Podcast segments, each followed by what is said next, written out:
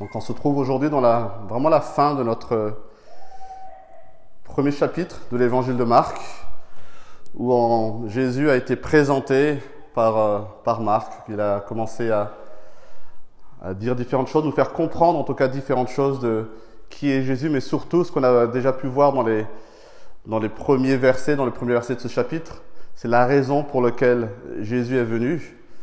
Il le dit juste euh, encore au verset 39, 38, il est venu pour prêcher la bonne nouvelle du royaume de Dieu.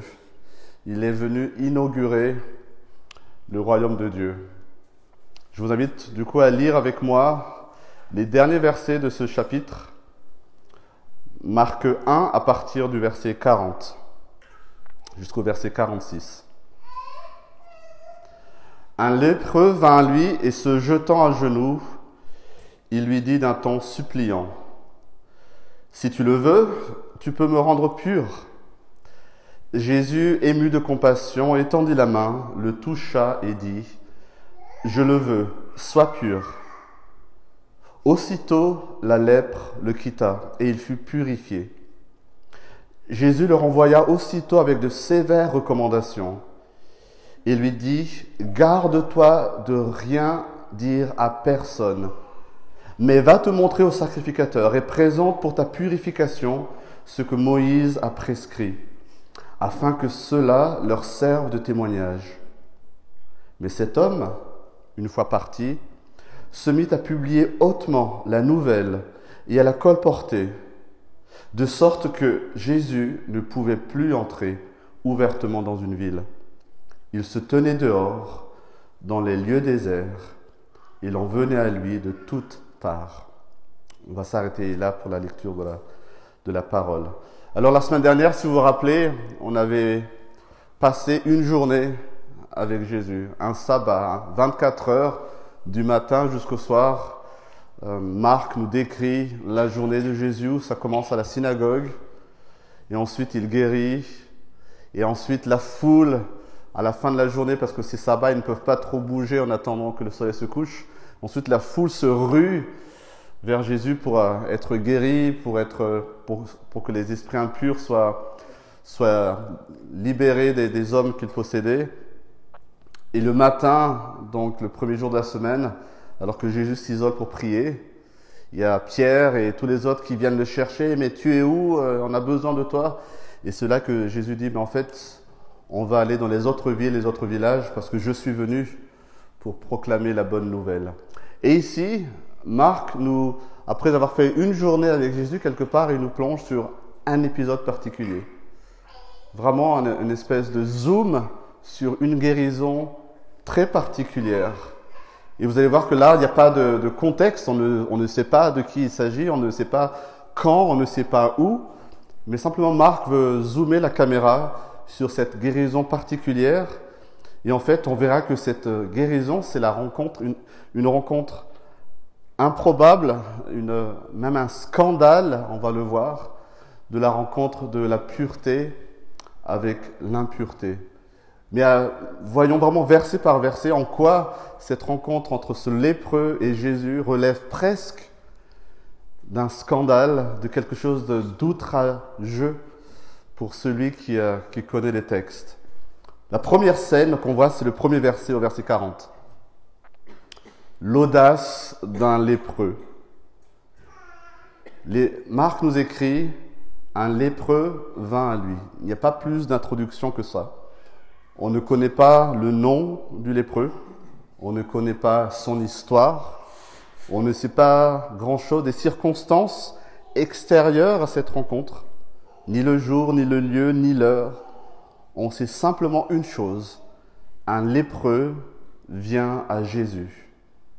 Et si cette phrase peut nous sembler aujourd'hui anodine, il faut replacer les choses dans leur contexte pour comprendre pourquoi cette simple phrase, cette simple description, un lépreux vint à lui, est déjà en soi quelque chose hors du commun. Est-ce que vous avez déjà croisé des lépreux? Est-ce que vous avez déjà rencontré, vu des lépreux? Du pays d'où je viens, il y, a, encore parfois des, des épisodes où on voit des lépreux. En Asie, c'est quelque chose qui fait encore des, des ravages. Et euh, Wikipédia décrit, c'est ma, ma référence, Wikipédia décrit la lèpre comme étant une maladie qui touche les nerfs périphériques, la peau et les muqueuses en provoquant des infirmités sévères. La lèpre fut longtemps incurable et très mutilante, entraînant en France, au début du XXe siècle, à la demande de la Société de pathologie exotique, l'exclusion systématique des lépreux et leur regroupement dans des léproseries comme mesure essentielle de prophylaxie, de protection sous-entendu. La première chose que provoque la vue d'un lépreux, où le visage est déformé, où la peau, on va dire, se, littéralement tombe, la première chose que provoque la vue d'un lépreux très souvent, c'est une forme de répulsion. C'est une, maladie qui se voit et c'est une maladie qui peut faire peur. C'est visible. Et aujourd'hui, c'est toujours le cas. Dans les pays où la lèpre subit, encore, sévit encore, pardon, les lépreux font toujours, provoquent toujours cette réaction de, de répulsion et on ne veut pas voir les lépreux, on les met en dehors. Alors imaginez ce que c'était au premier siècle. Il y avait une peur et un rejet absolu des lépreux.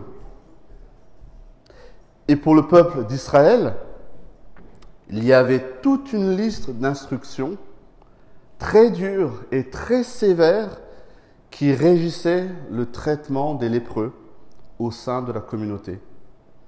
Dans le livre de Lévitique, dans l'Ancien Testament, deux chapitres entiers traitent presque exclusivement de la lèpre et comment traiter les lépreux. Je vais simplement lire un extrait de ces deux chapitres.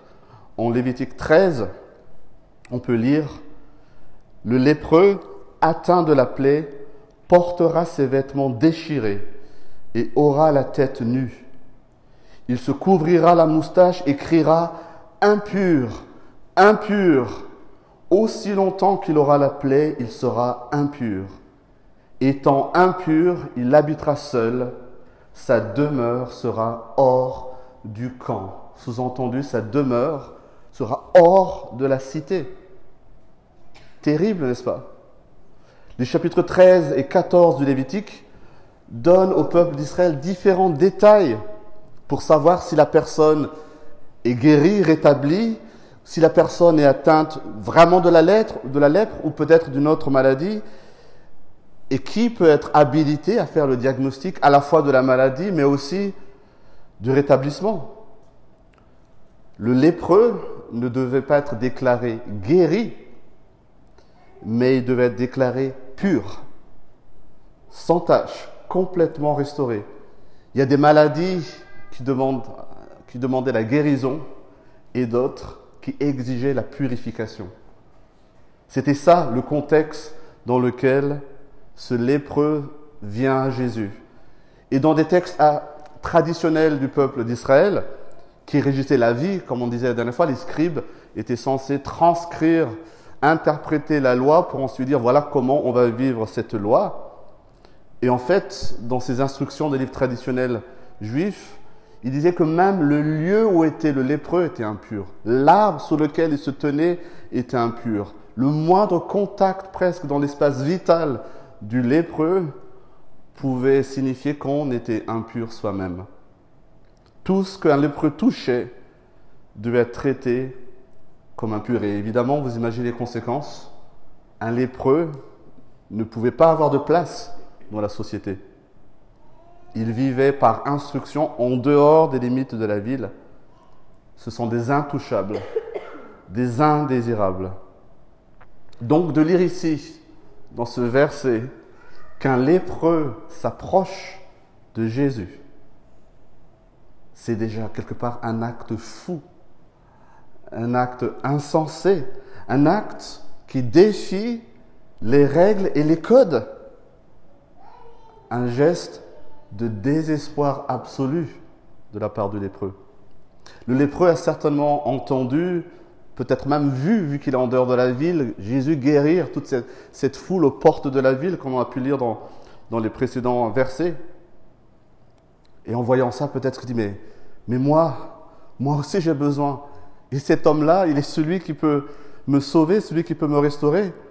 Et c'est ainsi que cet homme, anonyme, vient vers Jésus. Et Marc nous dit, dans la suite du verset, se jetant à genoux, il lui dit d'un ton suppliant, et on va lire ce qu'il dit, si tu le veux, tu peux me rendre pur. C'est profond cette phrase. Ce lépreux qui sait qu'en fait c'est un intouchable, un indésirable, qui ne doit même pas se tenir auprès d'autres personnes, qui vient vers Jésus, qui se met à genoux et qui supplie, nous dit Marc, toute l'humilité de cet homme. Il se met à la merci complète de Jésus. Il implore. Mais ce faisant, il ne doute pas du fait que Jésus peut le rendre pur. Il en appelle à la volonté de Jésus. Il dit, si tu le veux, tu peux me rendre pur. Il ne dit pas, si tu le peux. Il ne dit pas, est-ce que tu peux me rendre pur? Il sait que Jésus peut. Mais il se soumet à la volonté de Jésus, à la miséricorde de Jésus. Une, une attitude de soumission totale à la volonté du roi. Il croit, il sait que Jésus seul peut le rendre pur. Et quelque part, il met sa foi en action en venant vers Jésus. Et quelle est la réponse de Jésus? Magnifique au verset 41. C'est une réponse qui nous montre une compassion résolue, une volonté absolue de faire grâce. En face de lui, Jésus voit un homme qui souffre physiquement, qui est banni de la société, un paria qui porte visiblement sur lui les marques mêmes du monde déchu dans lequel nous vivons, où la maladie, le péché règne. Pour cette personne, pour ce lépreux, c'est visible, sa peau en témoigne. Dieu a créé un monde sans maladie, sans souffrance, mais le péché d'Adam et Ève est venu priver l'homme de ce monde parfait le monde et l'humanité tout entière ont été maudits. Et cet homme en face de Jésus, atteint dans sa propre chair, est l'image de ce qu'a produit la chute. Une vie brisée,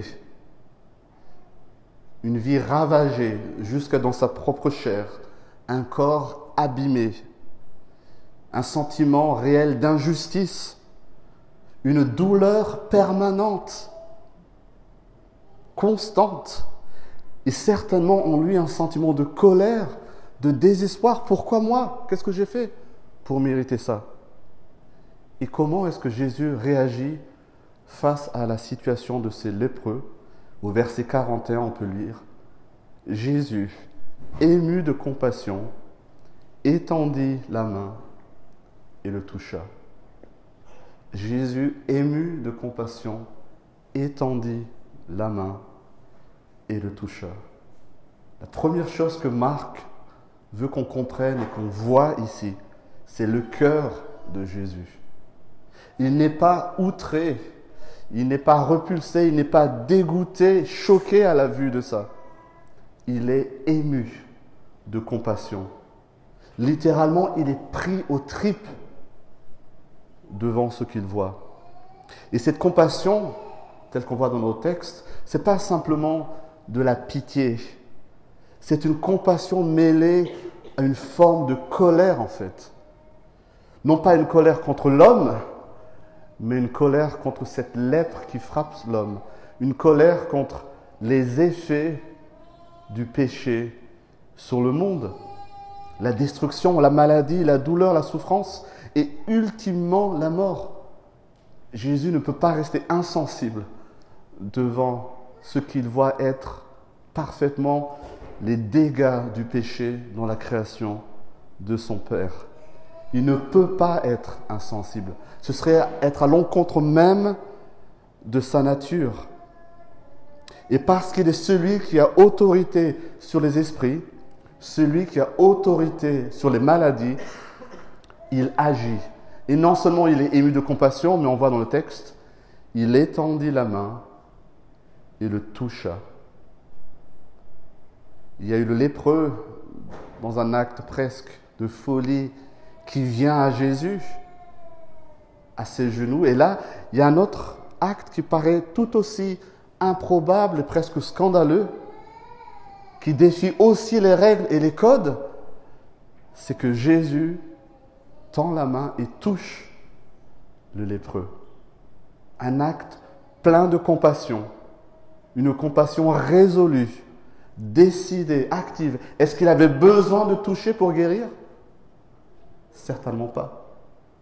Il n'avait pas besoin de toucher. Un mot et le lépreux aurait été guéri. Mais Jésus tend la main et il touche le lépreux, alors que c'était strictement interdit par le texte la loi, sous peine de devenir soi-même impur.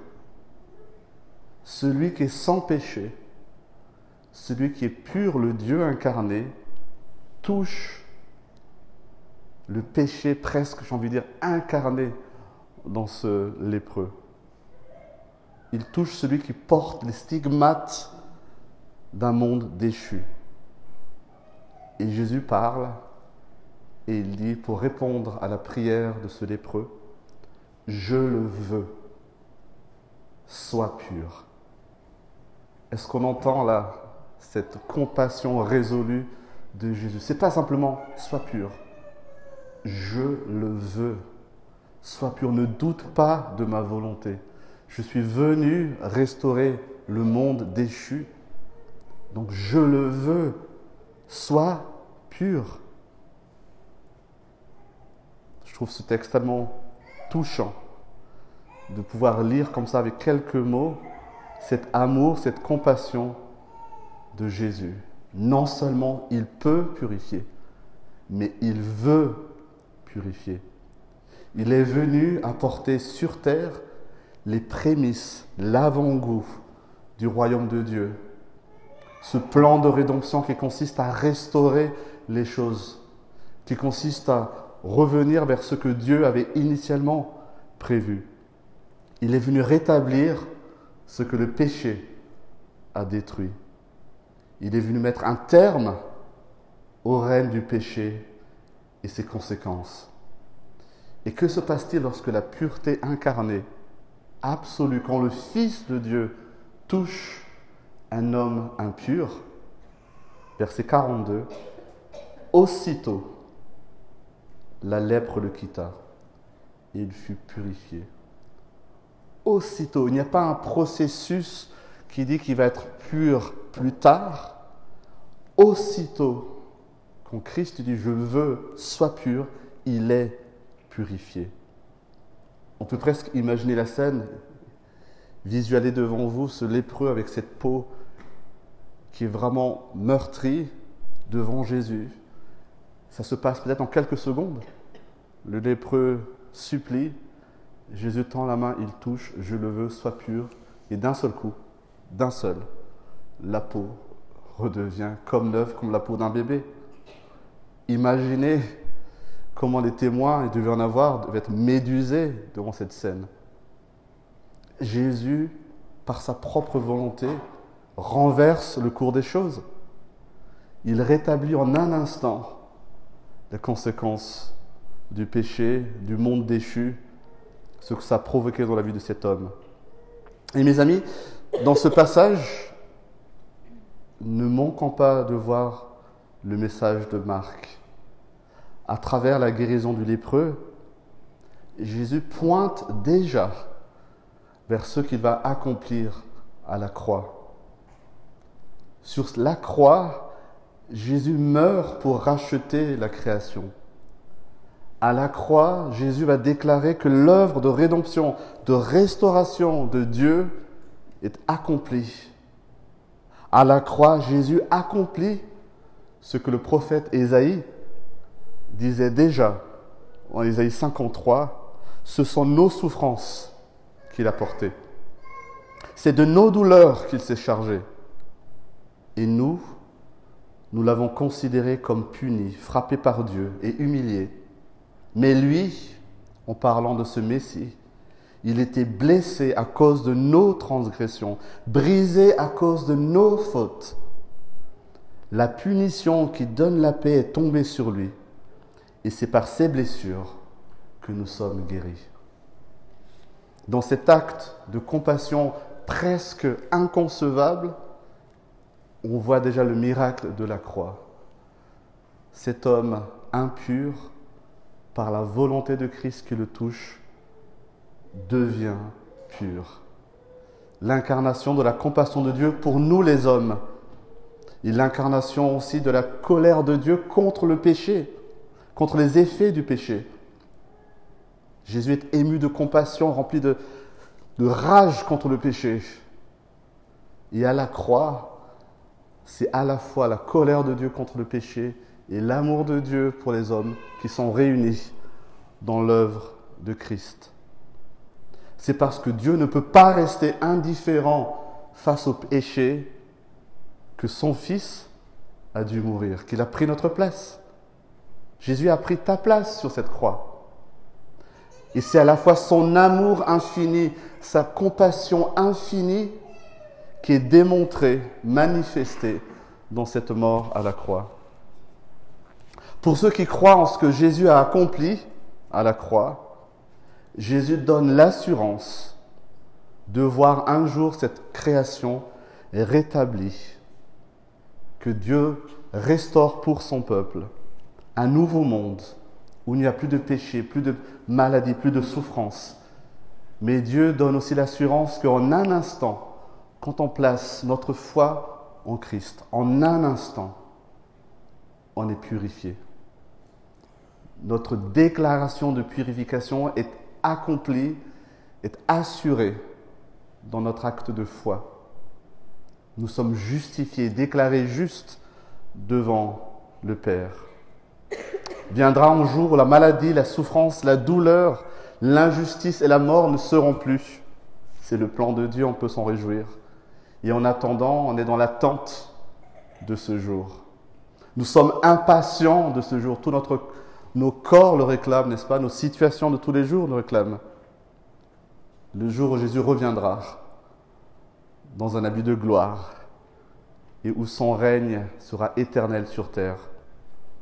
Mais en attendant, nous sommes toujours dans ce monde déchu, dans ce monde brisé. Nous faisons face aux conséquences du péché. Dans nos vies, autour de nous, nous endurons tout ça encore. Mais nous devons nous rappeler d'une chose, c'est que Jésus, notre Sauveur, n'est pas indifférent à notre situation, notre condition. Il est ému de compassion devant la condition de l'homme qui souffre. Il est ému de compassion. La lettre aux Hébreux nous dit qu'il connaît ce qu'on traverse. Il sait nos souffrances, nos frustrations. Et c'est un sujet de réjouissance, n'est-ce pas? Et quand on avance dans le texte, on va faire un petit zoom sur les conséquences de cette rencontre improbable et scandaleuse presque entre ce lépreux et Jésus. Quels sont les effets, les conséquences pour le lépreux?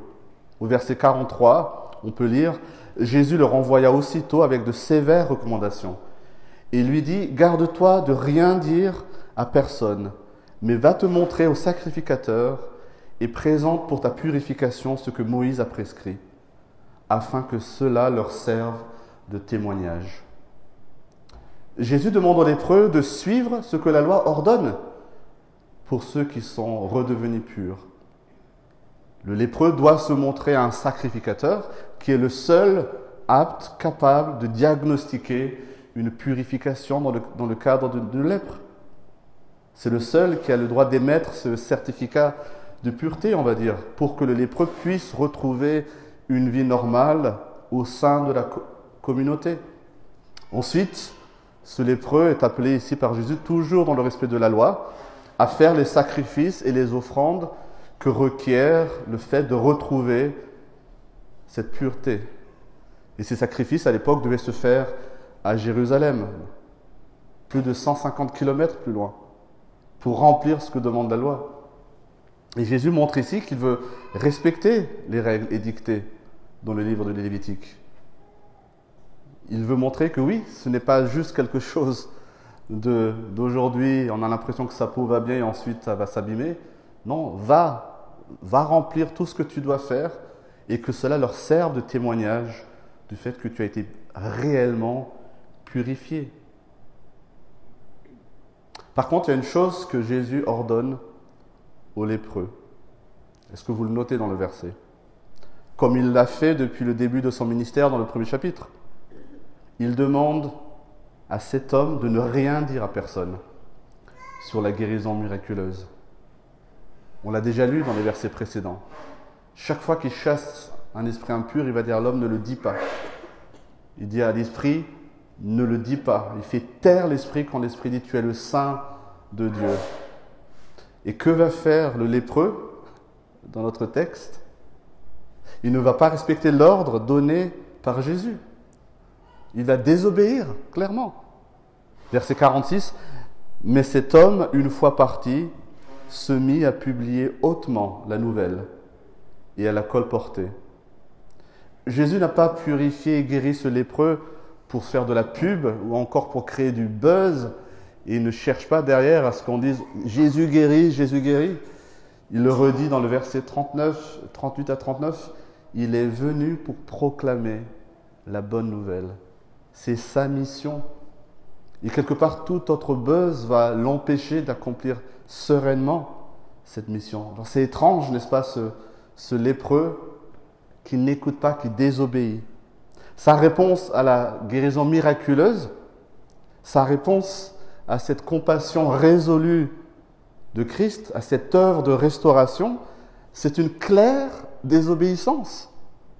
Il va faire fi de l'ordre pourtant on ne peut plus clair de Jésus. Ça nous laisse perplexes. Il n'en fait qu'à sa tête, pensant certainement faire la bonne chose. Il se dit certainement, mais il y a quoi de mal à proclamer le fait que Jésus m'a guéri? Peut-être même qu'il pensait dans le coin de sa tête que Jésus pourrait lui être reconnaissant de faire cette publicité.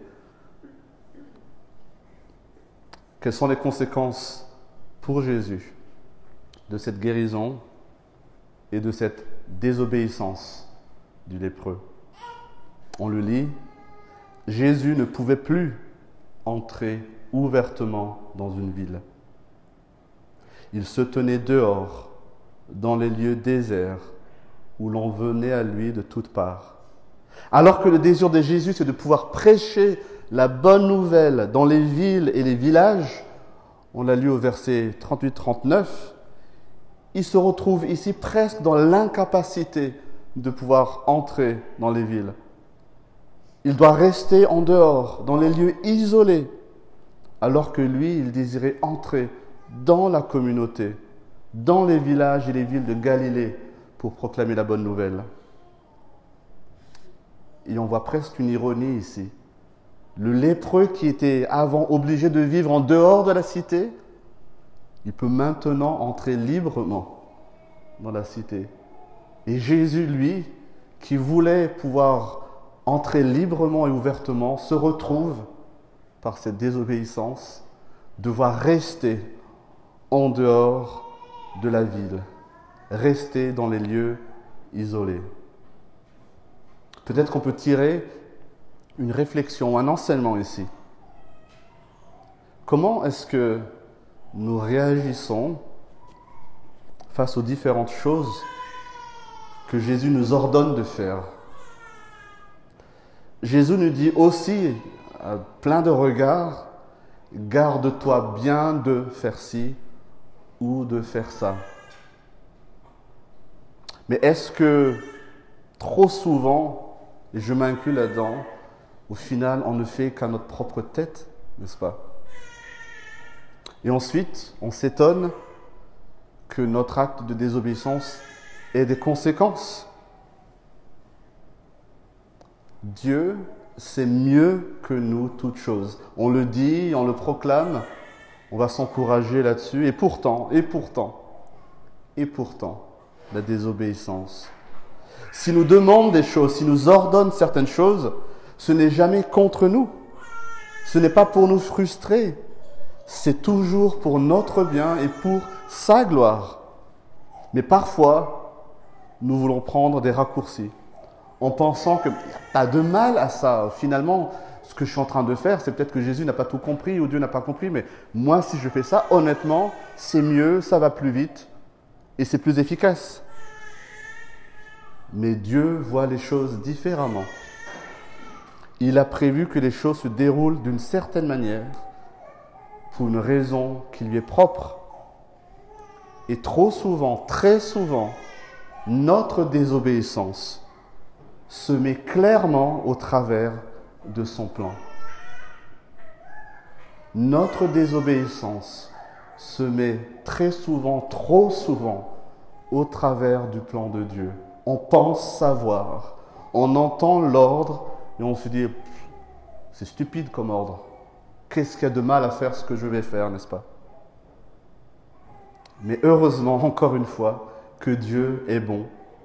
Heureusement que Dieu fait grâce, il est compassion. Et dans sa pédagogie et dans sa souveraineté, il peut tourner notre désobéissance pour sa gloire. Merci Seigneur pour ça. Mais gardons-nous de penser ou d'imaginer que notre désobéissance aura été une bonne chose. Désobéir à un ordre de Jésus, c'est de la désobéissance. Si derrière Dieu utilise ça pour sa gloire, on peut en être reconnaissant, mais ça n'enlève en rien notre responsabilité dans la désobéissance.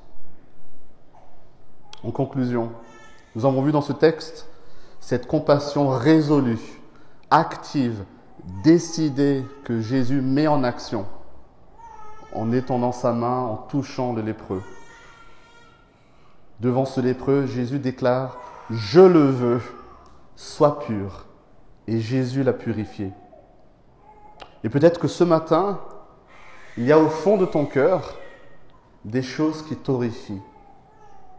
Peut-être que tu te sens sale, tu te sens indigne, peut-être que même que tu prends des, des, disciplines pour ne pas penser à toutes ces pensées obscènes que tu as, à tout ce que tu as pu faire cette semaine ou ce mois-ci, où tu sais pertinemment que c'est péché. Tu peux penser que tu es allé trop loin dans certains mauvais choix pour pouvoir changer de cap. Peut-être que intérieurement, tu te vois comme ce lépreux. Qu'ici, le péché t'est révélé, en tout cas pour nous, les gens autour seraient outragés, choqués, et nous rejetteraient. Mais je souhaite qu'on voit dans ce texte la compassion de Jésus. Il est mort à la croix pour que ceux qui croient en lui soient purifiés. Il n'y a pas de péché trop grave que Jésus ne puisse pardonner. Mais cela demande de reconnaître, d'avoir besoin de son pardon, comme ce lépreux. Cela demande de venir à genoux au pied de la croix, comme ce lépreux et de supplier le Sauveur en croyant du fond de cœur qu'il peut sauver, qu'il peut purifier, qu'il peut pardonner. Et alors, comme ce lépreux, croyez-moi, nous serons instantanément au bénéfice de cette compassion de Jésus qui dit, je le veux, sois pur. L'Ancien Testament nous présente déjà ce Dieu plein de compassion et de grâce, il se présente lui-même en disant, je suis l'Éternel, l'Éternel Dieu compatissant et qui fait grâce, lent à la colère, riche en bienveillance et en fidélité. C'est sa nature. Dieu est grâce. Il veut que le pécheur vienne à lui. Il offrira gratuitement son pardon en le rendant pur. Pour terminer, j'aimerais lire un psaume, un psaume de David, une prière que David a faite. Et je nous invite simplement à écouter ce psaume. Et peut-être à la faire nôtre, à faire nôtre cette prière de David dans le silence de notre cœur. Et ensuite, on pourra aussi élever nos voix par la prière en réponse à ce que Dieu nous dit dans ce texte. Psaume 130. On peut écouter. Seigneur, écoute-moi, que tes oreilles soient attentives à mes supplications. Si tu, connais, si tu tenais compte de nos fautes éternelles, Seigneur, qui pourrait subsister? Mais le pardon se trouve auprès de toi, afin qu'on te craigne. J'espère en l'Éternel de toute mon âme, et je m'attends à sa promesse. Je compte sur le Seigneur plus que sur les gardes, plus que les gardes n'attendent le matin. Oui, plus que les gardes n'attendent le matin. Israël, j'ai envie de dire mes amis, mets ton espoir en l'Éternel, car c'est auprès de l'Éternel que se trouve la bonté. C'est auprès de lui que se trouve une généreuse libération. C'est lui qui rachètera Israël de toutes ses fautes. Amen.